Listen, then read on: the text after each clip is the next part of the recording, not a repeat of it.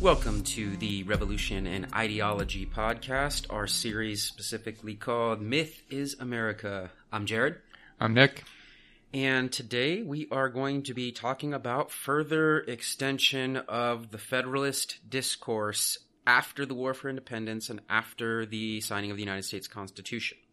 In prior episodes, we've discussed how federalism was at first spread through propaganda during the constitutional era by the Federalist Papers and John Jay and Alexander Hamilton and James Madison. And then we saw it in practice with the inauguration of the Washington Executive uh, branch and uh, the exertion of federalism on the economy through Hamiltonian economics. And that's actually, that was one of my favorite episodes because then we get to see that even for the holdouts that were more for individual or state liberties, how they're basically coerced or let's just say it, they're forced into a federal entity through these economic uh, measures. And, and, and again, that's basically to get all the holdouts on board. Like you're going to be part of this, this federal enterprise, whether you like it or not.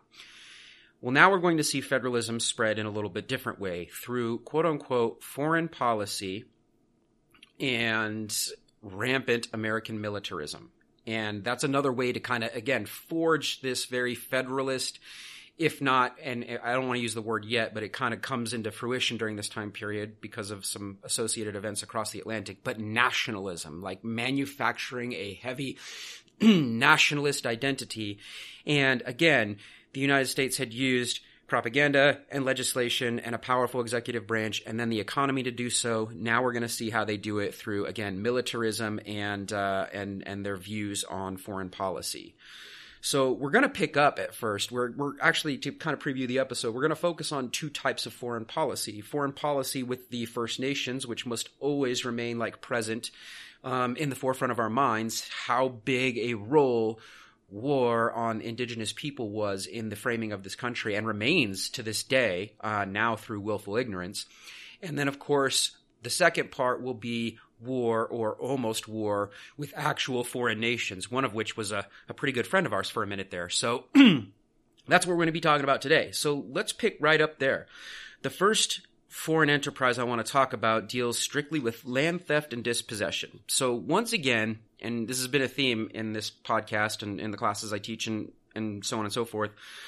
But a treaty was signed back in 1783 that ended the war for independence uh, with the British and other people are involved. It's called the Treaty of Paris of 1783, and and all these great um, ambassadors and diplomats show up in Paris and and they basically carve up territories after the war, like Europeans tend to do, and now apparently Americans. Except the one group of people not invited, whose land is the land being carved up are the numerous First Nations that find or that call that had called this place home for thousands of years. Uh, again, I'll ask Nick probably for the third time in this series. Why leave them out? I mean, it's not like it's not even a thing where they don't know they're there anymore. There's no, there's no. This is now just pure cognitive dissonance. It's more than that. Why, why not invite any of them? Why not send representatives from the Shawnee Nation or the Miami Nation or the Delaware Nation? Why? because that would be giving them some kind of status, and you don't want them to have any kind of status or any kind of humanization if you're still focused on wiping them out. Okay, this is erasure, right? Erasure from being able to attend these meetings in Paris is erasure from the land.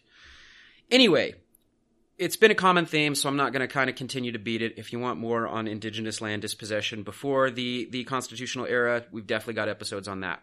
All right, we're going to pick up in the dirty South which, aside from doing awful things to African slaves, they continue to uh, ethnically cleanse indigenous people as well. For example, in the growing state of Georgia, 20,000 new white settlers begin to encroach specifically on Muskogee Creek lands. Um, and when I say encroach, it means that essentially they're encroaching on lands that even under the Treaty of Paris had been designated to uh, foreign entities, whether that be well, in this case, Spain. Um, and so basically they're, they're illegally crossing borders because they want this land. And they don't necessarily want to be part of the land speculation profiteering that is taking place up north. So a lot of them are just seizing it.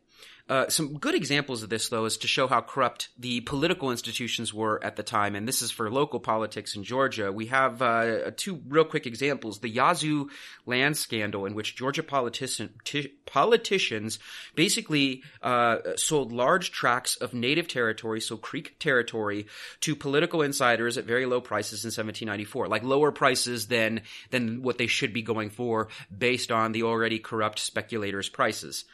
Um, and it went so far that it was even brought before the Supreme Court. Again, not because the indigenous brought it before the Supreme Court, but because other other other colonists brought it before the Supreme Court in Fletcher versus Peck of 1810, and it pit the state of Georgia against the United States itself. In other words, the United States wanted to actually have a say so in how this land was dis- being distributed, and they actually went to court with the state of Georgia to try and decide how this was going to work out. Uh, but eventually, time and investment by whites pressured the Fed to allow Georgia to continue to allow these land cessions and settlements to take place. It kind of goes back to a thing we talked about during um, basically like Pontiac's Rebellion, uh, and the British were forced to deal with the same thing. They told their settlers, don't do this. But as settlers continue to not listen and go settle lands they're not supposed to, the British feel pressured to basically protect them because every lost British life looks bad on them. Well, here's the same thing. These Georgia settlers that are starting wars with various southern tribes, they're going to then require protection by the United States government. They, the United States government, even though they're doing what they're not supposed to, these settlers are basically going on beyond the borders, the U.S. government will feel pressured to protect them. Another example of this is the Pine Barrens. Well, I just want to mention, yeah. I think it's we have to point out just the absurdity of the fact that in the court system, the United States government and the government of the state of Georgia are battling over this land, and we can't skip over the fact that it's not even either of their land. Right.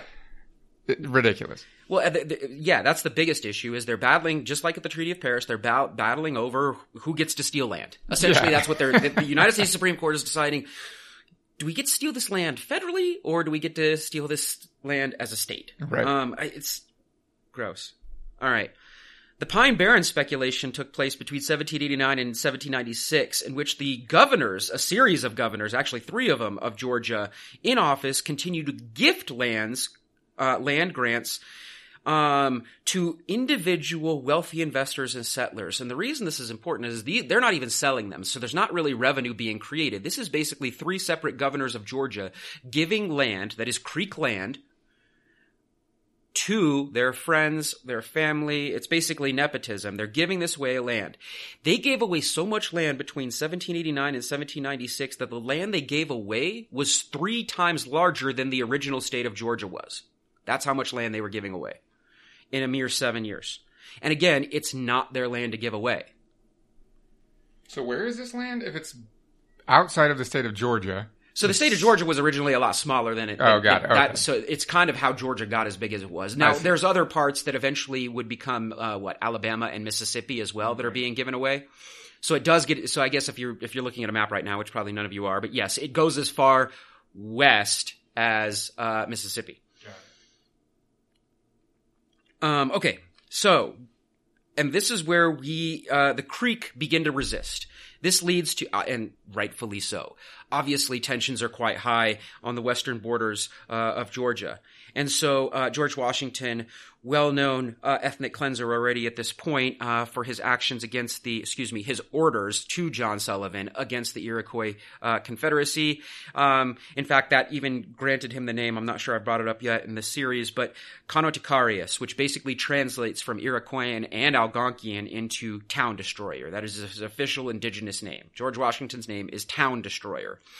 He sends uh, the Secretary of War Henry Knox down, uh, along with agents, to negotiate directly with the Creek indigenous people due to the rising tensions. And they target a specific um, Creek sachem or chief, whatever you choose to call him. His name is uh, Alexander uh, McGill. Uh, I can never pronounce it. McGillivray. Um, he is actually not full blown indigenous. He is half Scottish, half indigenous. Um, and it's interesting that they choose Alexander. He had actually adopted more of a white lifestyle, to be blunt. He still lived among the Creek, but a lot of them didn't necessarily trust him because of the white lifestyle that he adopted. He actually, he assimilated. In fact, he's a pretty good symbol of why U.S. leaders at this time and for the next about three decades began to call five southern tribes, the civilized tribes, the five civilized tribes, the Creek and all of it, the subnations of the Creek, the Cherokee, the Choctaw, the Chickasaw, and even to an extent the Seminole were called the civilized tribes because many of their members in, in when facing extermination, like the, the tribes of the Northeast, decided to assimilate um, to some level. Alexander represents that. He had a plantation. He had land holdings. The dude even had like 60 slaves. So we're not necessarily supporting Alexander here. He was seen as the chief for the Muskogee by the whites. They picked him and identified him. He was not really seen as like the sole representative of the Creek themselves. In fact, most of you that have uh, heard about the way indigenous organization and politicking took place before white people showed up know there would not ever be any one single leader or what we call a chief. That's just not the way it worked. Most things were done by consensus. There were representatives called sachems, usually chosen by matrons. If you want more of this, we have a video on natural democracy um, that you could check out on this channel. Long story short, he does not speak for the Creeks as far as the Creeks are concerned. Knox does go on to convince um, 28 other uh, chiefs to all come with Alexander to uh, New York City, where a treaty is signed. It is the very famous Treaty of New York. And this treaty establishes the Altamaha and the Oconee rivers as the new boundary between the United States and the First Nations, and that the United States does agree to remove the illegal whites that have crossed this border. In return, uh, the various uh, uh, Creek nations will return fugitive slaves who have run away you see a lot of slaves, and we did this in the transatlantic slave episodes, the two of them, would run away in the South and join First Nation uh, First Nations, and many of the First Nations would welcome them into their more circular egalitarian societies for a couple of reasons. First, they're used to adopting people because that's the way conflict worked.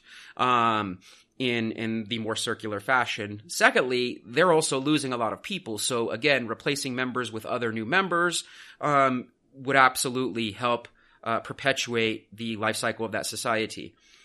And then finally, yes, there's there's a common enemy here, right? Like the, the white settler mentality is wreaking havoc on both African slave populations and indigenous populations. Um, so some nations, like the Cherokee, uh, uh, were a little bit more conservative and actually kept slaves themselves, and one or two Creek, as we just talked about, like Alexander did.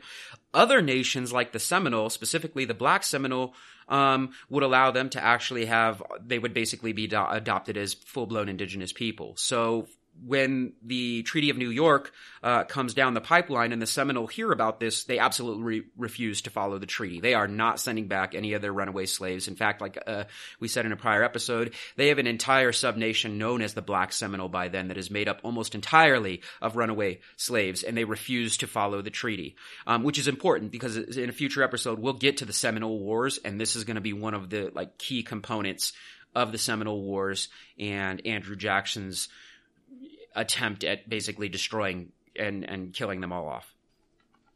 There's also a secret provision in the treaties that not all of the First Nations are aware of. Alexander himself would actually be, in, during these treaties, commissioned as a brigadier general of the United States with a salary of $1,200 every year and he would get a special permission to continue his import export business from Spanish Florida, which at the time Florida was still Spanish. So he still got to make a living that way. Um, I don't know. I mean, what do you call Alexander here for? It's a sellout. I, I don't straight up. it's ridiculous.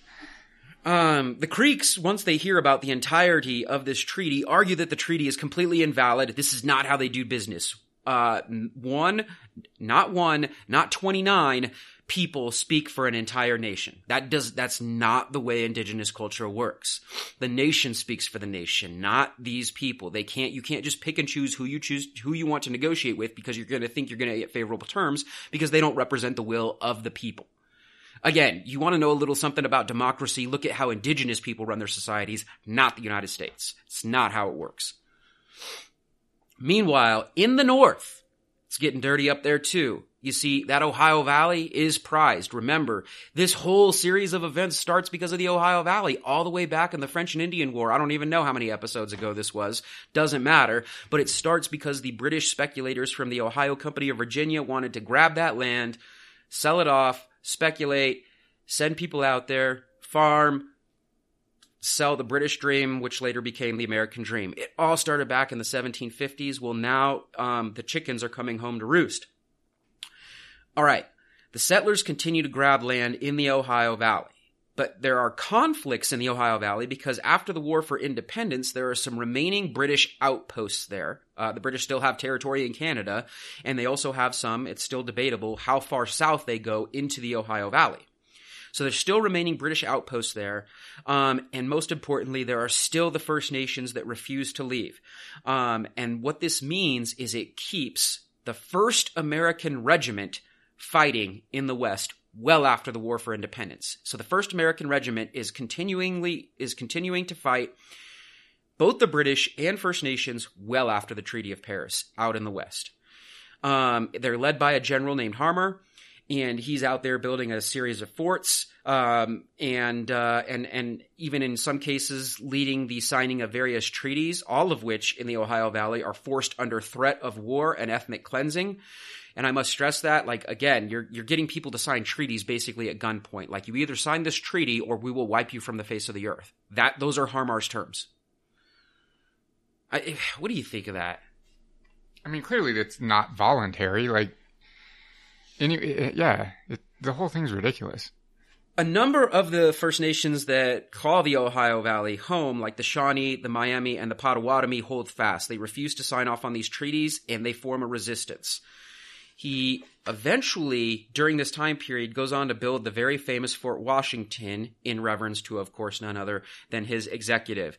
Uh, for those of that are curious about uh, dumpy towns in the Midwest, Fort Washington would eventually become Cincinnati, and to this day still smells like wet socks.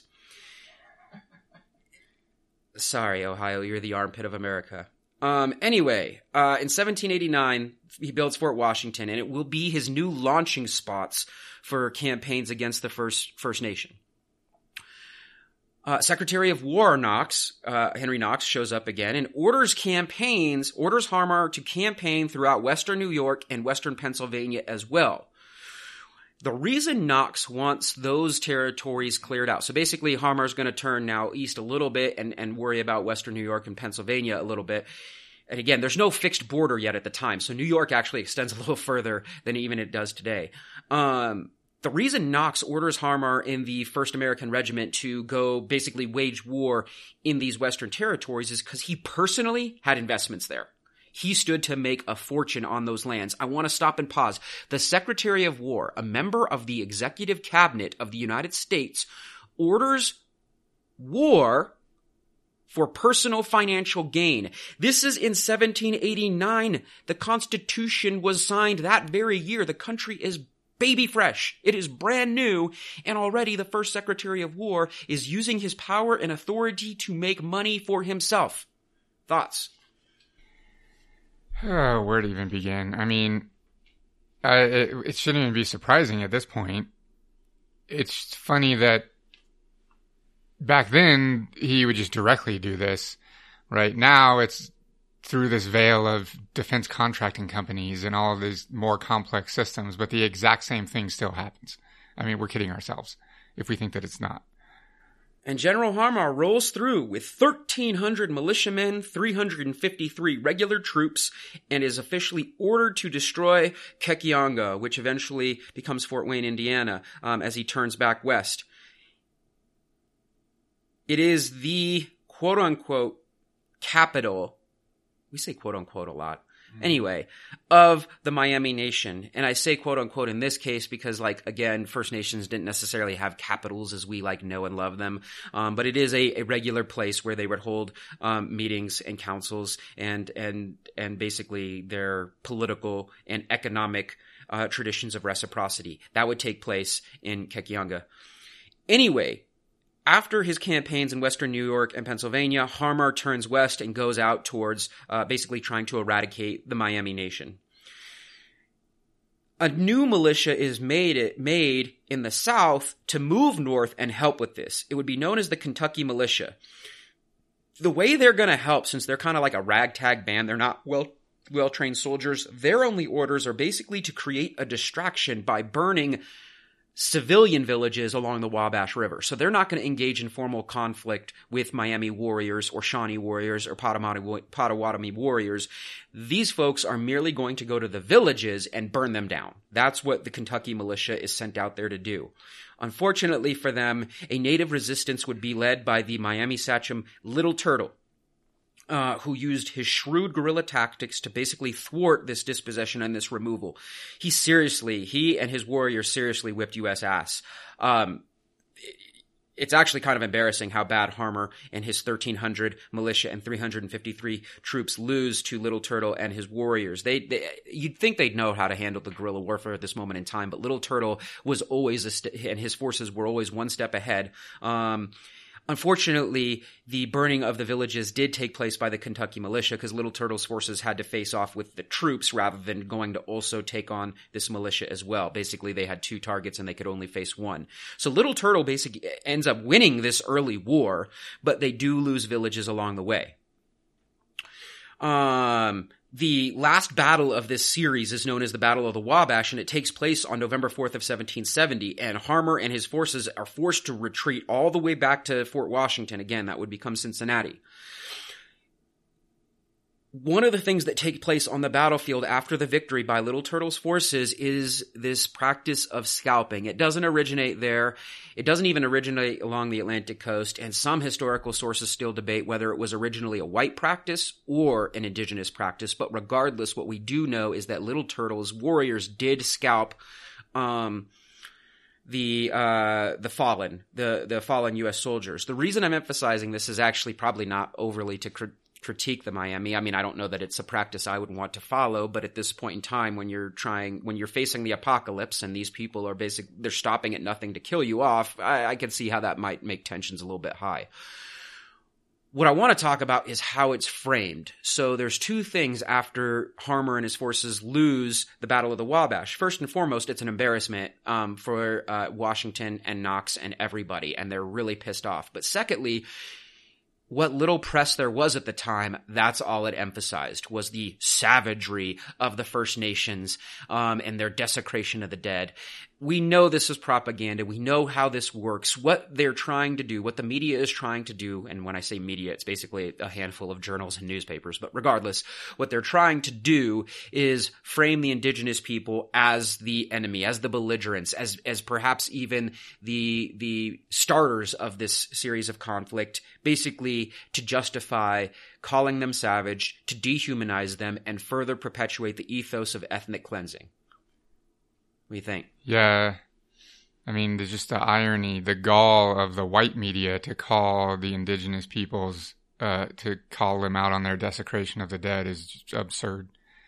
Yeah, I mean, keep in mind, again, if you've heard our prior episodes, the, the pilgrims themselves, the Puritans, like these, ah, these cute little people with like buckles on their shoes and shit, like their second Thanksgiving took place around the severed head of an indigenous leader the hypocrisy. Right. We keep using that word throughout this, and that's what Myth is America is about. That blatant hypocrisy of the foundational era. Unfortunately, it doesn't stop in the foundational era, but that, those are for future episodes. Harmar himself, the general, is eventually court-martialed for what is called officially an embarrassment. Um, That's fine. And and that's kind of the end of his military career. Um, and it's into this like atmosphere that we get the main battle, a bigger battle in 1794. I guess it's not the main battle. It takes place what four years later. The Battle of the Fallen Timbers, which re- basically regretfully turns the tide of the war towards uh, the United States. Uh, the Battle of the Fallen Timbers is is is a major turning point. It takes place four years after the Battle of the Wabash. This battle is usually featured in U.S. history um, through the lens of Major General, and here's his nickname, Mad Anthony Wayne, and his 2,000 uh, troops. He actually had a few Choctaw and Chickasaw scouts with him. Um, and they're basically sent in to redeem the United States in what would officially be called the Northwest Indian War. It now has a name, the Northwest Indian War. So it's interesting to think about when you think of wars in the United States history, most people don't think of these as wars, right? We start with like the War for Independence and the War of 1812 and the Civil War and back to back world wars and so on and so forth. Most people skip the Mexican or the Spanish uh, American wars. Anyway, when you actually include indigenous wars, wars the United States waged on the First Nations, the original inhabitants of this country, the United States has been at war for almost 100% of its entire existence. I also think that clearly it's not an accident that those war, that war is glossed over in the historical narrative because it like I hear this all of the time. It's like embarrassing how much I hear this. This statement of like, well, why didn't the indigenous fight back? They fucking did. And no one knows that because this period and these specific actions are never taught in any of our history courses. Yeah, I, I am at this point in my life, and this might be controversial, where I'm just basically done hearing like the white colonial mentality on this entire era regarding. I mean, it, it, the opinion's completely invalid. Mm-hmm. I, I just flat out say this at this point. You are too ignorant to have an acceptable opinion. yeah, the white, second someone on, says that, then on I white know. Native American relations, you, you don't get to have an opinion. Um, so like you just you don't get to have an opinion. Gulag. yeah, the United States did that. They, they did. They they used we we, we didn't call them gulags because we weren't speaking Russian, but yes, we did. We we had labor camps, and we'll get to those uh, a little bit later. Okay. I want to go back though to one little piece there. One common thread in some of these victories that we've talked about so far in this this series is whether they were British victories or now American victories, is that there was always a couple of indigenous allies that they were able to talk into helping. So King Philip's War, the only reason the British win that is because the Mohawk turned on Philip's forces. Um, or uh, the Mingo were helping at the onset of the uh, French and Indian War. Well, here's another example. The Choctaw and Chickasaw, again, from those five quote unquote civilized tribes of the South, these representatives or these scouts were sent to help scout out uh, basically Little Turtle's forces.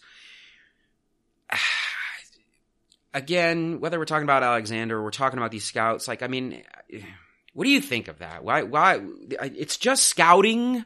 So but- it's, this is interesting because it comes up all of the time. And I think it's often used as an excuse because people say like, well, they clearly must not have been that bad because some of the indigenous were willing to help them out. But like, that's not how it works.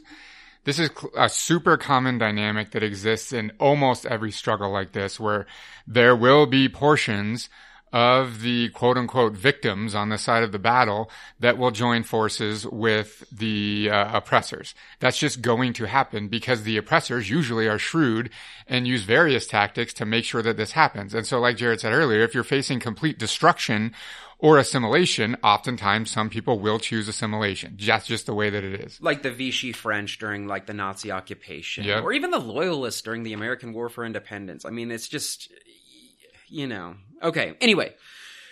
The British end up uh, throwing their hat in somewhat with the indigenous nations. So they actually get a colonial ally. Um, and they're willing to try and help back the Miami and the Shawnee because the British um, have a vested interest in maintaining some sort of influence in the West, um, coming down south from Canada.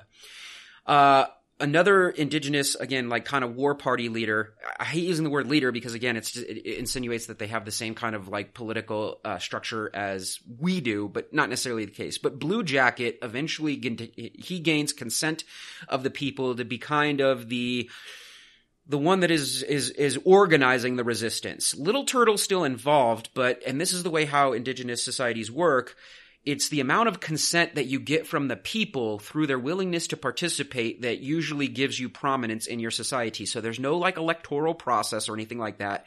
And slowly but surely, in those four years between the Battle of the Wabash and um, the Battle of Fallen Timbers, Blue Jacket had gained a little bit more influence than Little Turtle. Little Turtle's still there, and they're more or less working together. But Blue Jacket will gain the consent of the people in guiding them in this conflict uh, against the Americans. So what we have as far as like indigenous quote unquote leadership is Blue Jacket, Little Turtle, Turkey, Turkey Foot, Roundhead, and uh, Bakangahela. Their forces are made up of, and these this is the now new Confederacy of Resistance, the Shawnee Nation, the Delawares Nation, the Miami's Nation, the Wyandots Nation, the Ojibwas Nation, the Ottawas Nation, the Potawatomis Nation, and now even the Mingos Nation. All of these nations represent the resistance to the American advance in the Ohio Valley. Mad Anthony Wayne and his American forces actually do get the, the leg up by kind of this term had not been created yet, but kind of a blitzkrieg strategy where it's kind of like a fast moving, like no holds barred press against the indigenous resistance lines. Um, and it forces a momentary retreat. Again, it's only a momentary retreat by all of these First Nations, and they're basically looking to get back to Fort Miami to reconvene, re strategize, get some reinforcements, and relaunch an attack on um, on uh, Anthony Wayne's forces. Unfortunately, there is a British major in charge of Fort Miami. His name is William Campbell. And he takes a line, a hard line on this and says he refuses to help in any way and even refuses some of them entry back into the fort. So the British, like I said, at least on paper, are willing to help the First Nations, but when it comes to actually putting it to practice, they refuse to aid them and the indigenous people, under the agreements they thought they had made with the British, were counting on that, especially in this retreat area. And when the resistance doesn't come, whether that resistance is in British troops or weapons or anything, the uh, Confederacy begins to collapse. And it all is because of this like major like first push by Wayne. That push doesn't isn't supposed to end the battle. It's merely a part of the battle, but because everything kind of collapses due to the British basically selling them out the Battle of Fallen Timbers is is is kind of a it's I don't want to say it's a massacre because it doesn't it doesn't have as many deaths as even prior battles, but it is it's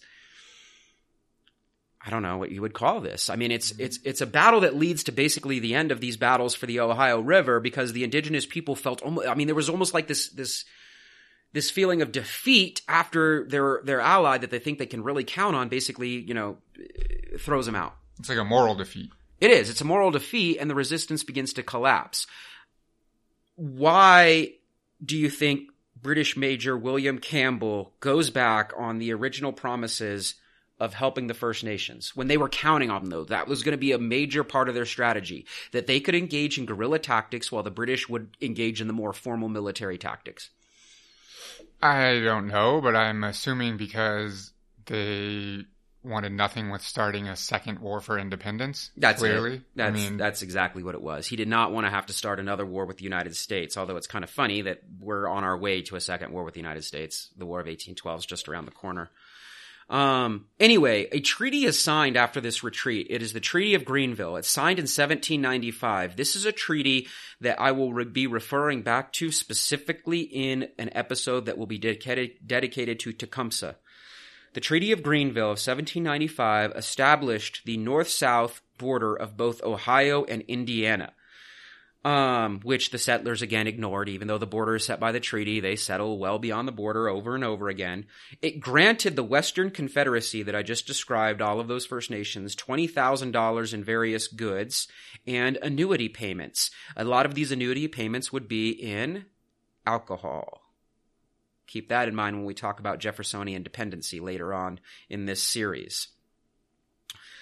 Um, it also institutionalized government influence in tribes. So this treaty basically it basically institutionalizes the fact that the United States government will now have a say so in how tribes conduct themselves, at least at first economically and then later it will be politically as well and then later it will be socially as well like that it's all coming down the pipeline but it starts with this like economic subservience and again Thomas Jefferson is going to take this a step further with Jeffersonian dependency. It was his strategy to subdue these nations. And by the time we get to, you know, the mid 18th, or excuse me, the mid 19th and late 19th century, we've got full blown like boarding schools and the Bureau of Indian Affairs and, and all of this nonsense. So we're well on our way to that after the Treaty of Greenville. We'll pick up with the First Nations in the future episode on Tecumseh. Again, he's going to get his own um, and the resistance that he leads. We're going to now switch gears, as I promised at the beginning of the episode, to uh, a little bit more of a uh, international. It is international, I guess, on this continent, but whatever. I guess what we would normally frame as international topic: international federalism. So, in the prior episode, prior episodes, we should keep in mind that um, after the George Washington era, we have a rise in federalism versus anti-federalism sentiment going along the Atlantic seaboard, and eventually the anti-federalists will coalesce around the idea of democratic republicanism. And slowly but surely, we have the actual forming of political parties, which is a great irony because some of the actual architects or framers of the nation thought parties were a dumb idea and they tried to avoid them. And it's funny, after one freaking executive turn, we have political parties. How'd that happen? You're dumb. I mean, so uh, for all of the things that we can discuss that are anti-democratic, like non-democracy in the United States, one of the most undemocratic things that we allow to exist are two-party systems. Yes, I get it. Um, there technically can be as many parties as you want, but let's be realistic. Throughout U.S. history, whether we're calling them Federalists or Whigs or Democrats or Republicans, it's always a two party system. Like realistically, it's always a two party system. The antithesis to dem- democracy, right there. You're basically choosing between, as South Park put it, a giant douche and a turd sandwich in every election. Gross. Anyway, this factionalism, and I'm using the word factionalism specifically because James Madison was warning against us, warning us against factionalism, lasts basically through the John Adams term and into the 1796 electoral process that awkwardly brought Thomas Jefferson into being the third president. And I say awkwardly because it's eventually decided in the House that he'll be the third president. Anyway, in terms of context, though, this is all taking place. We're basically in this time period between the Adams and Jeffersonian um, presidencies. It's also during this time that there is a major, major upheaval of ideologies, institutions, etc., taking place in France that deserves an entire series of episodes. We do teach the French Revolution quite often. It's one of our favorite topics to discuss, not necessarily just to celebrate it, but to denigrate some of its dumb ideas like nationalism. Um, but that will get its own series of like we'll do podcasts on that. So I am not going to try and describe the entire French Revolution right now in, in Myth is America. But I do want to stress that the French Revolution um, is partially because of what happened on these continents. First, the French and Indian War, which the French lost, and then the War for Independence, which the French technically won. They won for the Americans, but the Americans could not pay them back quickly. So long story short, just like the British before the War for Independence, France is in debt. And the series of Louis, first the 15th, 15th and the 16th are trying to figure out a way to make back this debt. And in Louis's case, a lot of the debt is owned to his own nobility, and he basically sells out the third estate, sells them down the pipeline, which they had been sold out for a long period of time, and the revolutionary process begins. That's oversimplified because, again, the French Revolution deserves its own entire series of, of, of episodes, and I'm not going to do it here. What I want to stress, though, is the revolutionary process in France that is led at first by even people that had served here, like the Marquis de Lafayette and even Thomas Paine, really goes much more radical than the American War for Independence. That's why we call it, we call it in this podcast, the French Revolution in the American War for Independence. We refuse to call the American War a, a revolution. I, it was just not radical in the upheaval of social and economic and political institutions. France is.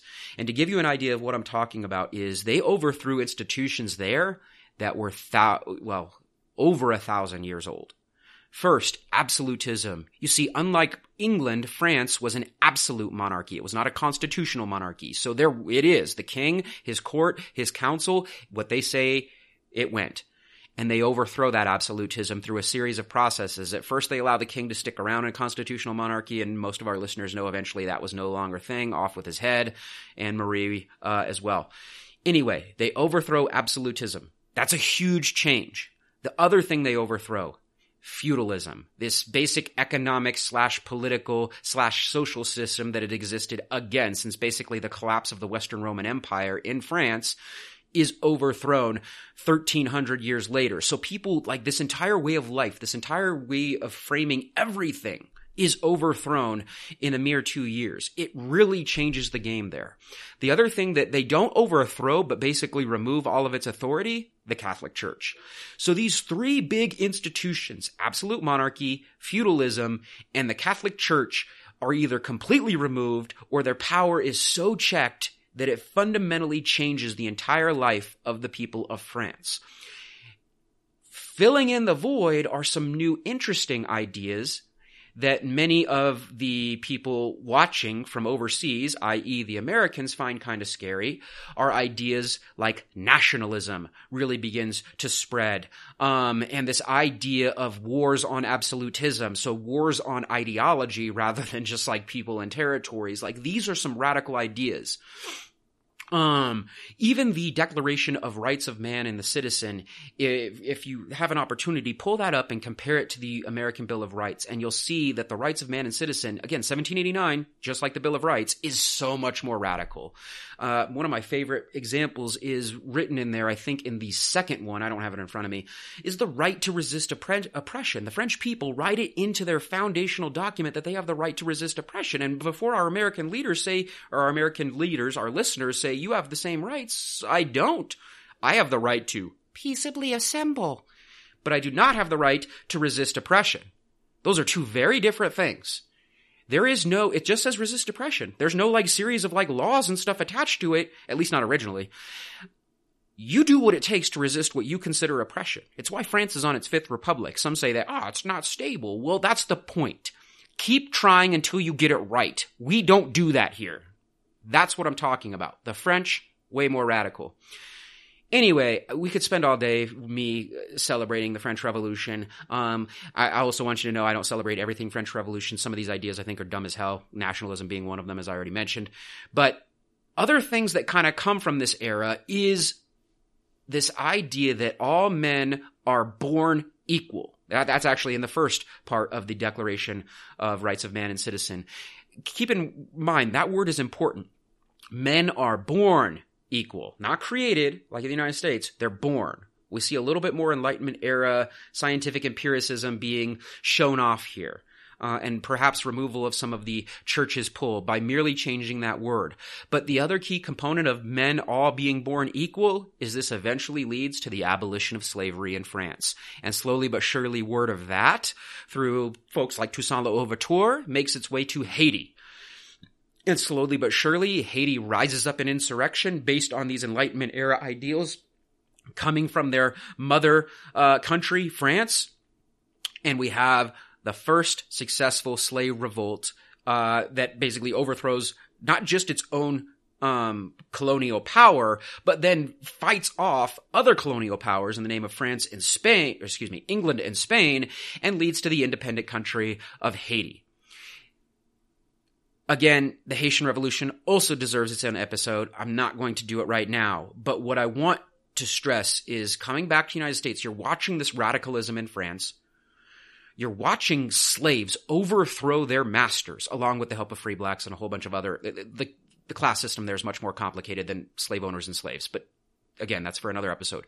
But essentially what you're seeing is slaves overthrow their masters in Haiti, and that one's just like that's a stone's throw away from your territory and a lot of the American politicians are freaking out. What are they freaking out about? Again, I didn't do the French or Haitian revolutions justice here because we just don't have time. They deserve their own episodes. But the ideas stemming from them and the action stemming from them are scaring the shit out of American politicians. Yeah, they're horrified that their ideas from France and Haiti will make their way somehow into the United States, and they obviously want nothing to do with that. It's not just ideological. We also have an actual conflict with France brewing as well. So I want to talk about that. In 1794, the United States, in its federalist um, aims to become economically viable, this is guided by Alexander Hamilton again, who already has his own episode for us, signs the Jay Treaty with the British. And this trade, it's basically a treaty with the British to uh, basically facilitate trade and a growing economy. This pisses France off. And basically, France is like, are you kidding? You, uh, you just got done fighting them like 11 years ago, and technically you're still fighting them kind of in the West. You just signed a treaty with them? You hypocrites. That's, I mean, the French cannot understand this. We helped you. We nearly bankrupt ourselves helping you win this war. And you sign a treaty with our enemy because at this point, England and France are beefing again. Are you, they ever not beefing? Well, yeah. Well, now, ish. But yes, during this time period, they're beefing off and on all the time. Basically, what this treaty also forces the United States to do is remain neutral in all British and French um, conflicts. And the French are pissed. Why would the French be so pissed that the Americans will now remain neutral in all French and British conflicts? Well, because they just helped them win the war for independence, so you th- would think if you're French that you had just gained an ally, and now not so. The cowardly, selfish, entitled American leadership just took all of that French help. They wouldn't even be independent without France.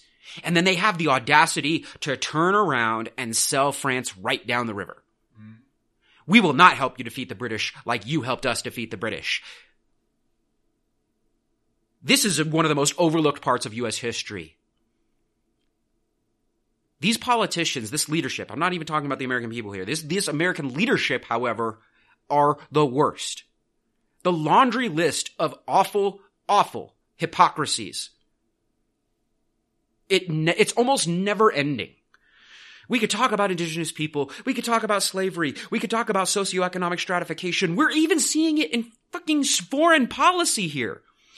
They would not have any power or leadership if it were not for the French Navy bailing them out of a war they were getting their asses hand to the, handed to them in. And they have the audacity to turn around and sell the French right down the river. We will not help you against the British. What do you think of that? I think it's interesting that we start to begin to see here revealing itself economic, global economics playing itself out at this point. Because that's basically what's motivating the American leadership here, right? It's, it's economics. It's purely economics at this point. And it is. It's Hamiltonian economics. You want the clincher? Everyone want the clincher? Listeners, you want the clincher? Not only will they remain ne- under this treaty remain neutral in all future British and French conflicts, they will now no longer pay back the debt that they owe France for the war for independence. I want to repeat that again. The French not only fight in the war for independence, but they bankroll it. There is debt owed to France, and the Americans decide we will no longer pay back that debt. Because we made that agreement with the monarchy, not the republic. That's their excuse. What kind of unappreciative, entitled bullshit is this? Yeah, I can't even. It's just, like you said, the laundry list is just ridiculous. Think about how the United States deals with the debts owed to it by foreign countries. If you don't pay, invasion's on the way. Yep. This is our foundation. Well, and we talked about in the episode on Hamiltonian economics. Actually, it might have been the Constitution one where the first thing they did was ensure legally that the debt that was owed to them was still valid under the new government. They're pr- looking out for themselves for sure. Yeah, they'll still take back their debts, their own debts, but they will not pay their debts. This is how the rich work, and this is the foundation of the United States economy. So if you wonder why you can never get ahead, follow the paper trail all the way back to the sev- to the eh, 1700s.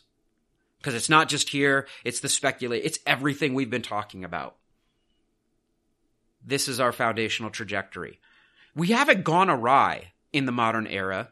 The largest socioeconomic gap in human history does not exist because we didn't follow the founding ideals. It exists because we did. It exists because we did. I'm pissed. France responds and authorizes their privateers in the Caribbean to start seizing U.S. ships. And the United States starts screaming, no fair!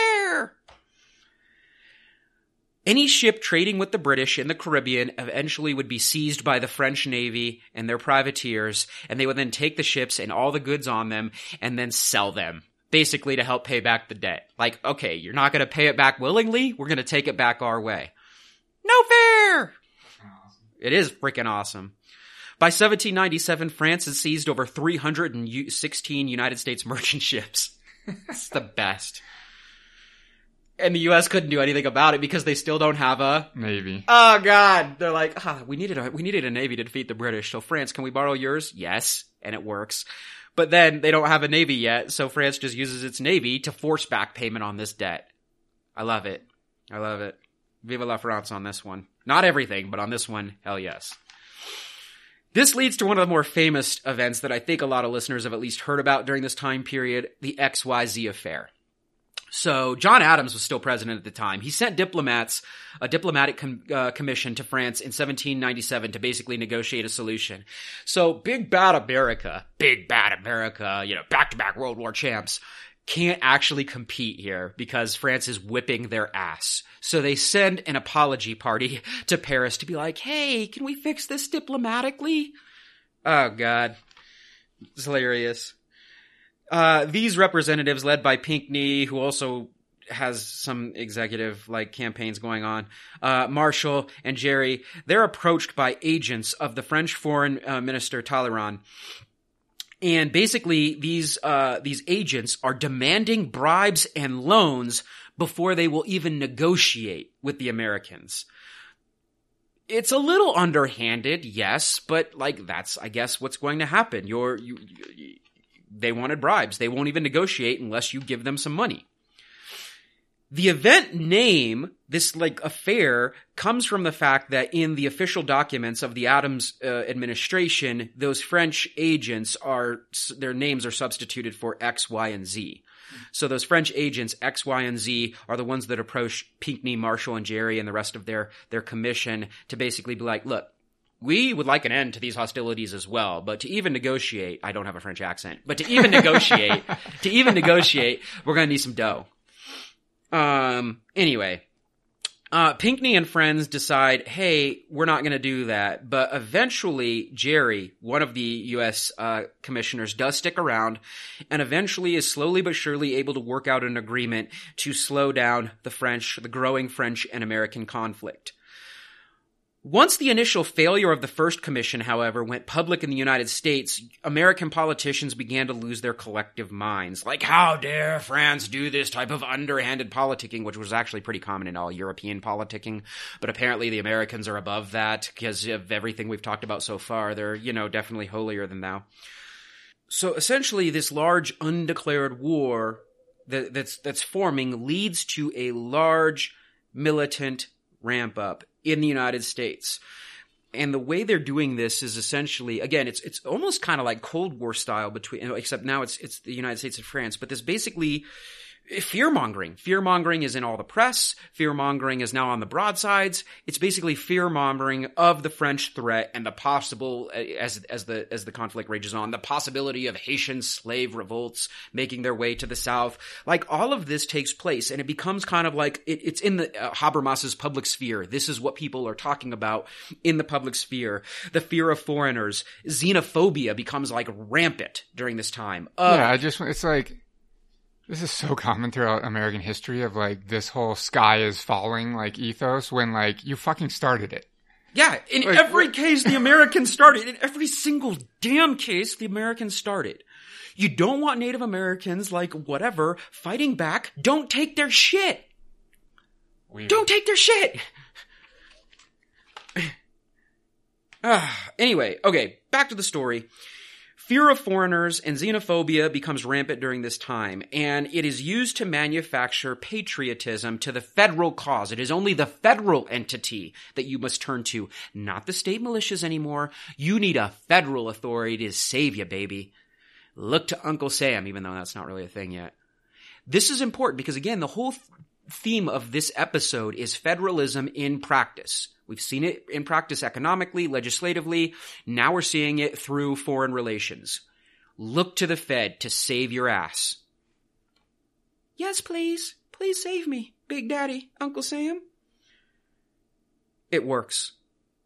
They're able to appropriate funds in Congress to establish, and this is the official establishment in 1798, the United States Navy and the United States Marine Corps established in 1798 because of this undeclared quasi war with France. Cash rules everything around me. That's what we're seeing here. That we will now appropriate our tax funds to fund essentially this military, which we, they already had the standing army. Now they have the Navy and the Marine Corps not to protect American citizens, I must stress. They were specifically in Congress formed to protect the trade routes in the Caribbean. I mean, and if we go back, like they're essentially willing to spend the funds to put together a military so that they don't have to pay back the debt to France. That's if we go back to the beginning of this whole affair. They could The just pay back the debt and then not have to worry about And it. And I'm sorry if, for those that served, but the Navy and the Marine Corps are formed so the United States does not have to pay back its rightful debts to France. That's a very auspicious origin. Congress then nullifies the 1778 Treaty of Friendship between the United States and France. Keep in mind, France signed this. It is the first country to recognize the United States exists, to validate it on a global scale. And the United States ends that treaty in 1778 because it refuses to pay back its goddamn debts. It's funny. It's like two friends, and like one of the friends calls the other out on their bullshit, and then the other one's like, "Fine, we're not even friends anymore." Congress authorizes the United States to then attack French ships with its new baby navy. Um, they use they do this through um, the Act of 1794, which then appropriated new funds to build this navy and How- yeah, that's what I was going to ask. How do they even have ships at this point? the Act of 1794, basically, it's like it's oh, it is. It's basically this act is passed, and all of those funds mean they're going to ramp up. Like Where they're- they getting them from? The British? The boats? They're not building them themselves. no, they actually are building a lot. of And that quickly? Yeah, they're pretty quick. I mean, some of them are already at construction, and you can change them from like merchant ships to Yeah. more warlike ships and stuff like that. You have to keep in mind, and I'm actually going to bring this in, I guess, right now. They also have Alexander Hamilton's Revenue Cutter Service. Remember, when Oh, they become yeah. the Coast Guard, Mhm. they also have them, and so the Revenue Cutter Service is also down there trying to engage in this conflict. I'm going to skip a lot of the naval battles because, uh, no, I'm not going to skip a lot of them. I'm going to skip every single one of them because they're super boring. But basically, listeners, naval battles between Hamilton's revenue cutters, the brand new baby U.S. Navy, and the French privateers, naval battles take place through the 18, through the year 1800 the convention of 1800 ends it and it basically means that the united states are no longer going to be friends like they used to be but they will remain neutrals. They will remain neutrals. And the other thing that the united states must agree to or else french will bring the hammer down in the caribbean. They're required to stay the fuck out of the napoleonic wars. That's what france wants because those are on the horizon. Stay out of our shit. Well, it's kind of weird though that like the whole reason France got pissed is because they were going to be neutral, and then that was one of their concessions. Like they're willing to just give that up. Well, so back in France, there's pow- power transitions taking place, so the negotiations, the the the framing of negotiations has changed. I mean, France also has other shit going on. Like you That's my said, point. They're in the middle of revolutionary processes. Yeah. So that's what I'm saying. Leadership is is is changing. I'd have to have my French Revolution notes right in front of me to remember what the transition in power was between 98 and 1800 mm-hmm. to see who they might be negotiating with and who's really calling the shots. I don't have it in front of me, but yes, it is it's in a, a state of flux. Um in the meantime, back home in this era of xenophobia, manufactured patriotism, and the hate of everything foreign, we have the passing of some legislation. And that's how we're finishing up this episode. I want people to keep this in the back of their minds. Freedom! In the form of the Alien and Sedition Acts of 1798. Get her done, America. Freedom. You see, we had a federalist dominated Congress, and federalism can spread, in this case, through war, aggression, manufactured militarism, and that manufactured militarism can lead to fear, and that fear can then be legislated upon. And so now we see federalism making its way back into legislation. It started with re- legislation. The Constitution itself is a federalist agenda, and now it's making its way back. We're coming full circle. Federalism through legislation. Again, we went through the economy, we went through propaganda, we went through foreign affairs, we went through wars on First Nations, we're seeing it with the French, and now we're full circle. Legislation, the Alien and Sedition Acts of 1798, challenging the individual liberties of, well, actually the individual citizen and the state. How do they rationalize this? And God, this hits home for all of us living in the here and now we're going to take away some of your rights in the name of, and I quote, national security. Let me rephrase that. National security. I didn't rephrase it. I repeated it. That's what I meant. Damn it. No, seriously. It's about national security. Don't mind the fact that in 1789 we ratified the Bill of Rights, and it's basically 10 unalienable rights. In 1798, nine years later, they don't mean shit to us. We will wipe our ass with at least, I'm trying to think of the ones that are violated right off the top of my head. One is absolutely violated, and four and five are absolutely violated. That's three of the first five, 10 amendments right off the top of my head that are going to be violated by the Alien and Sedition Acts. I mean, before I even dig into the acts themselves, how can we, like, uh, in a modern sense, am I being too hard on these people? How can they rat? But I, I do. I ask the question: How can you violate the Bill of Rights nine years after you sign the Bill of Rights? The the ink isn't even dry yet. I mean, I think part of the overarching message of this entire Myth is America series is that the policies that they put in place and even less so the policies, but the sentiments behind the policies and the laws, the economics, etc., lay the groundwork for future actions. I think this is just an example of that. They didn't give a shit about the Bill of Rights in the beginning. It was a concession to get the Constitution signed, just like we talked about. They didn't care about any of this. In fact, they probably, most, the majority of them didn't even want it. So at the first chance that they have to do something to uh, minimize the impacts of those rights, they'll take it. They'll jump all over it. Without further ado, here they are. The Acts. The first one, An Act Concerning Aliens, is its title. Different kinds of aliens. I'm just going to paraphrase this one. There's no juicy quotes in here. Section 1 of this act basically states that the executive can seize, fine, imprison, and deport any foreigner suspected of a crime and bar them from citizenship. Whatever. Section 2 that the jailing terms of these people are at the discretion of the executive. In other words, the president himself can make these calls. Section 3.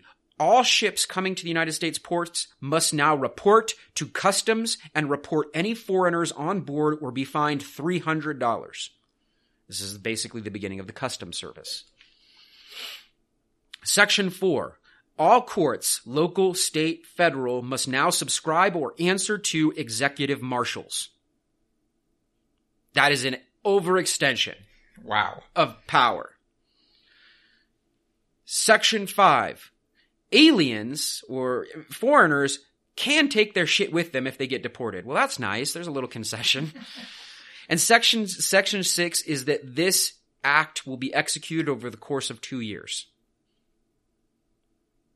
Not the juiciest one, but we can see some overstepping there by the executive branch, especially over how individual courts are going to handle this. I mean, and God, this is so current right now. You know what I mean? And we have, it is. And we have to keep in mind though, like also, every one of these asswipes was a foreigner at one point in time. Exactly.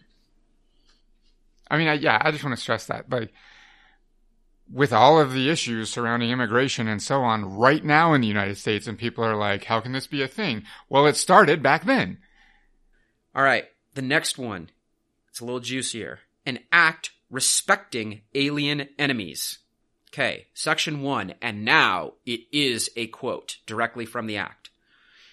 That whenever there shall be a declared war between the United States and any foreign nation or government, or any invasion or predatory incursion shall be perpetrated, attempted, or threatened against the territory of the United States by any foreign nation or government, and the President of the United States shall make public proclamation of the event, all natives, citizens, denizens, or subjects of the hostile nation or government, being males of the age of 14 years and upwards, who shall be within the United States and not actually naturalized, shall be liable to be apprehended, restrained, secured, and removed as alien enemies. This takes it a level up. This isn't now just any foreigner, if you're accused of doing something bad, can be deported. If you're merely from a place, a place we decide is bad, and you're a dude over the age of 14, done. Dunzo. You're out of here or you're in prison. I mean, this again is just foreshadowing. This is how we end up with Japanese internment camps, and this is, I mean, I, ice facilities all over the country. Like, I mean, this is ridiculous. Starts way back then. By This- a country of immigrants. Yep. God, and the funny thing is, like nowadays in 2019, we like lose the fact that this was, country was founded by immigrants. Like it's because it's so far like back then. It was like a couple of decades ago for these people. Yeah, they, this it shows the, the selfish nature of these Yeah, uh, individuals. yeah. We're not sharing our shit. We we stole this shit rightfully and we're not sharing it. Section 2. It shall be the duty of the several courts of the United States authorized upon complaint against alien or alien enemies to the danger of the public peace or safety and contrary to the tenor or intent of such proclamation or other regulations which the President of the United States shall and may establish in the premises premises to cause such alien or aliens to be duly apprehended and convened before such court, judge or justice, and after a full examination and hearing on such complaint. There's a lot going on there. Mm-hmm. Essentially, what we're seeing here is that, again, the executive gets to make the call on these types of cases, which is an overarching extension of federalism. That's the key there. So this is not even necessarily, that part of the act isn't necessarily for us to challenge the idea of immigration. That's showing executive power over local, state, other county courts. In this legal extension of federalism. Section three, I won't read from it's, uh, but I will paraphrase it. I'll, I'll paraphrase all the sections. But section three basically states that warrants are issued to marshals locally and or federally must be executed. So you cannot be a conscientious objector. If you're a marshal and you're serving, you uh, will execute this order or face the wrath of the United States government. Eh, This is kind of the birth of U.S. Marshals, honestly, right?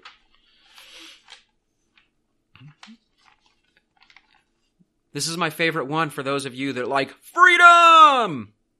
An act in addition to the or an act in addition to the act entitled God this title an act for the punishment of certain crimes against the United States. You like your First Amendment? This is them saying they give two shits about your First Amendment. Section 1.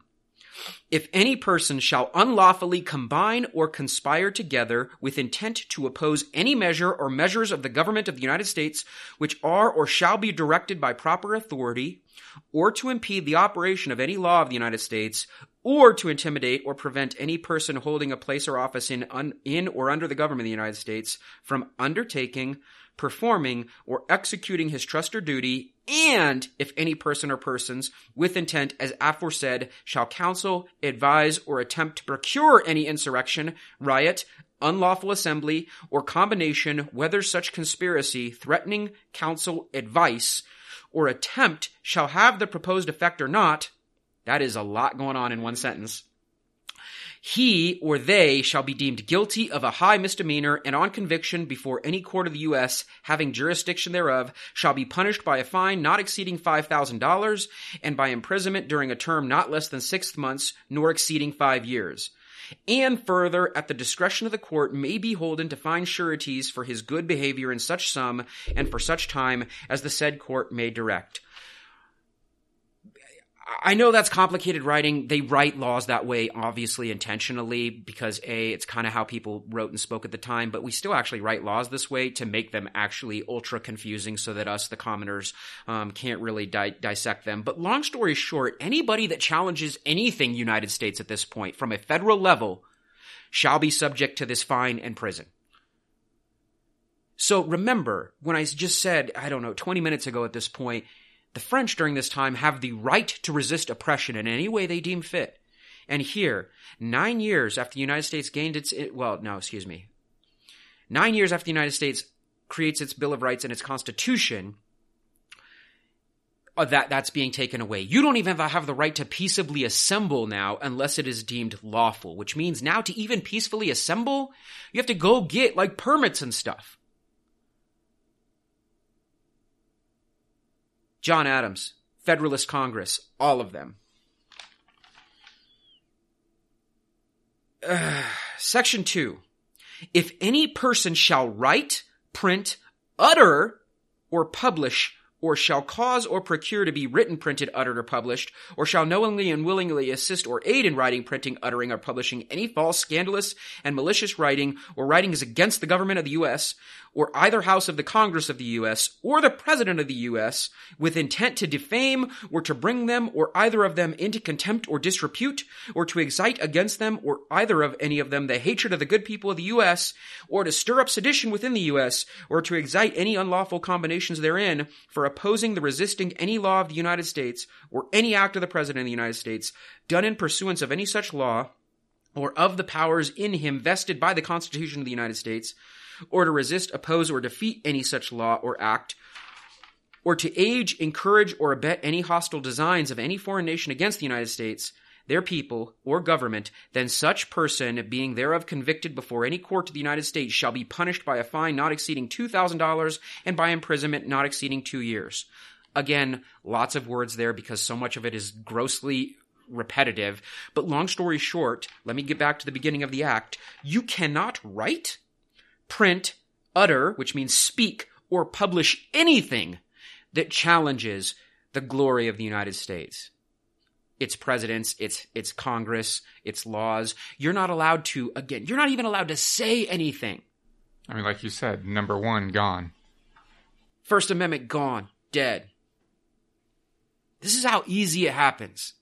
You think this shit's gonna last forever? This United States experiment? It took them nine years to take away the First Amendment. Nine freaking years.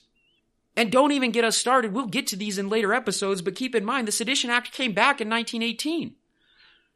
It made a re- reappearance in 1918. The Smith Act to, to fight communism took place in 1954 ish. Someone could correct me in the comments if you so choose. Patriot Act 1 and 2?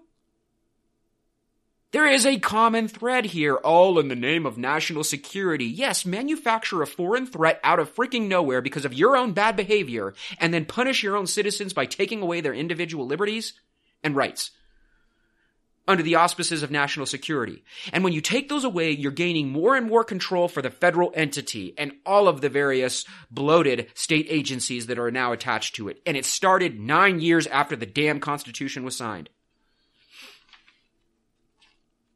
Section 3. It's not even as good as the first two. I, I, I, God, you can't even say anything that challenges the United States government.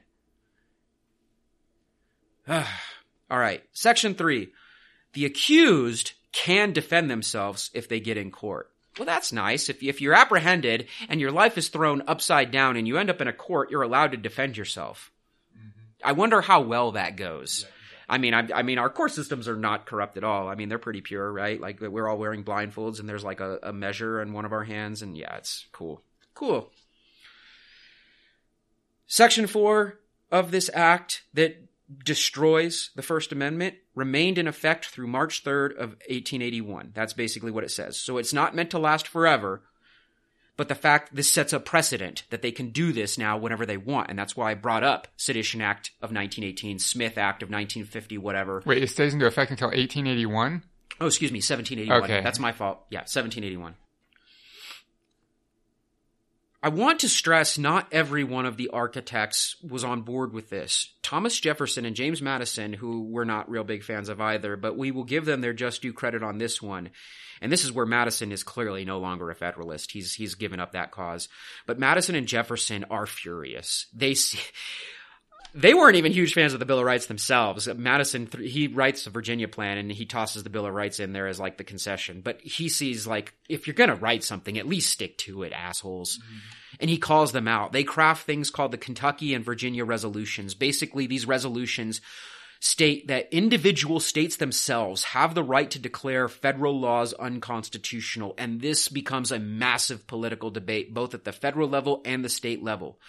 The good news is that Madison and Jefferson were fighting to preserve the integrity of the Bill of Rights. The bad news is the Kentucky and Virginia resolutions would later be used by the slave economy of the states' South rights for states' rights. That's the bad news. So they set that precedent as well. I don't. Jefferson was a slave owner, but we know he was. We we've had episodes on him where he kind of debated whether it was right or wrong. Madison not necessarily known for his his abolitionist tendencies either, but we do know that, that their original intent of the Kentucky and Virginia resolutions was to challenge the Alien and Sedition Acts, not to keep slavery. We do know that. So their resolutions get flipped decades later.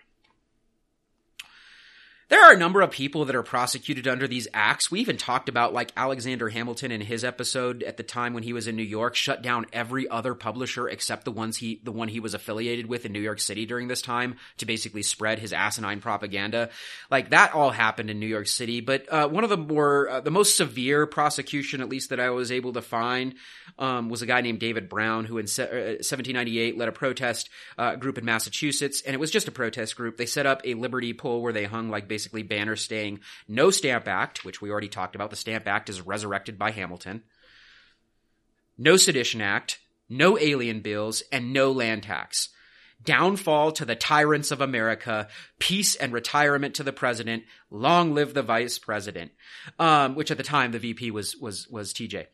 Anyway, after not being able to afford his own bail, he's prosecuted for this. He's asked uh, at a later trial to basically sell out the rest of his protest friends. He didn't, so he uh, he ends up being fined about 480 bucks and spends 18 months in prison, which back then was actually kind of a long time.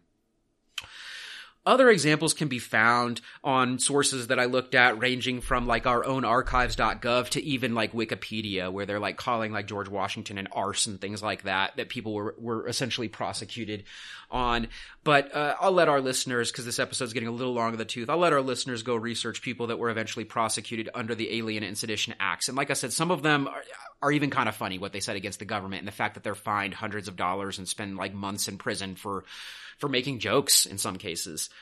But um I want Nick to kind of close us out here after we went through like federalism in practice, foreign relations, militarism, war, and then a return to legislation. Our sociologists should kind of take us out now that I've laid out this history. What do you think? I think, like we talked about, like and like I stressed just a few minutes ago, this just lays the groundwork for where we are today. Like you said, we haven't gone awry. We haven't abandoned our values. Like this is it. This is what was the foundation was laid in the in the beginnings of this country, and it it still exists. Like, have there been slight reforms, women's suffrage, civil rights, etc., along the way? Absolutely but we're still seeing the inequalities and the oppression and just, I mean, the xenophobia that we could go on forever from the time when this country was founded. I mean, it's, this is it. I don't, I don't even know how, what to add to that. I mean, I, I think that's it. Anything else from you? I talked a lot. So let's, uh, let's take it home. All right, then that'll be it. Catch us online, revolutionandideology.com, on Twitter at Rev and Ideology. Uh, we also have a YouTube channel. If you're not listening to this there, you can find us on YouTube. Just search for Revolution and Ideology. If you want to support what we do, you can do so on Patreon. Though honestly, the best thing you can do to support us is to tell a friend or share us on social media and uh, tell someone that you found this awesome podcast and that you love it and leave us a rating on your podcast app. Uh, yeah, that's it. I'm you Nick. can tell them you hate it too, and that's Yeah, cool. whatever. We we want haters to actually listen. yeah, So, just tell them. just tell them about it. I don't yeah, care if you like it or hate we it. We want Yeah. the haters. It's they're they're hilarious. I'm Anyway, assuming if you hate it, you didn't make it this far. But yeah, Uh, yeah, I'm Nick. I'm Jared. Later.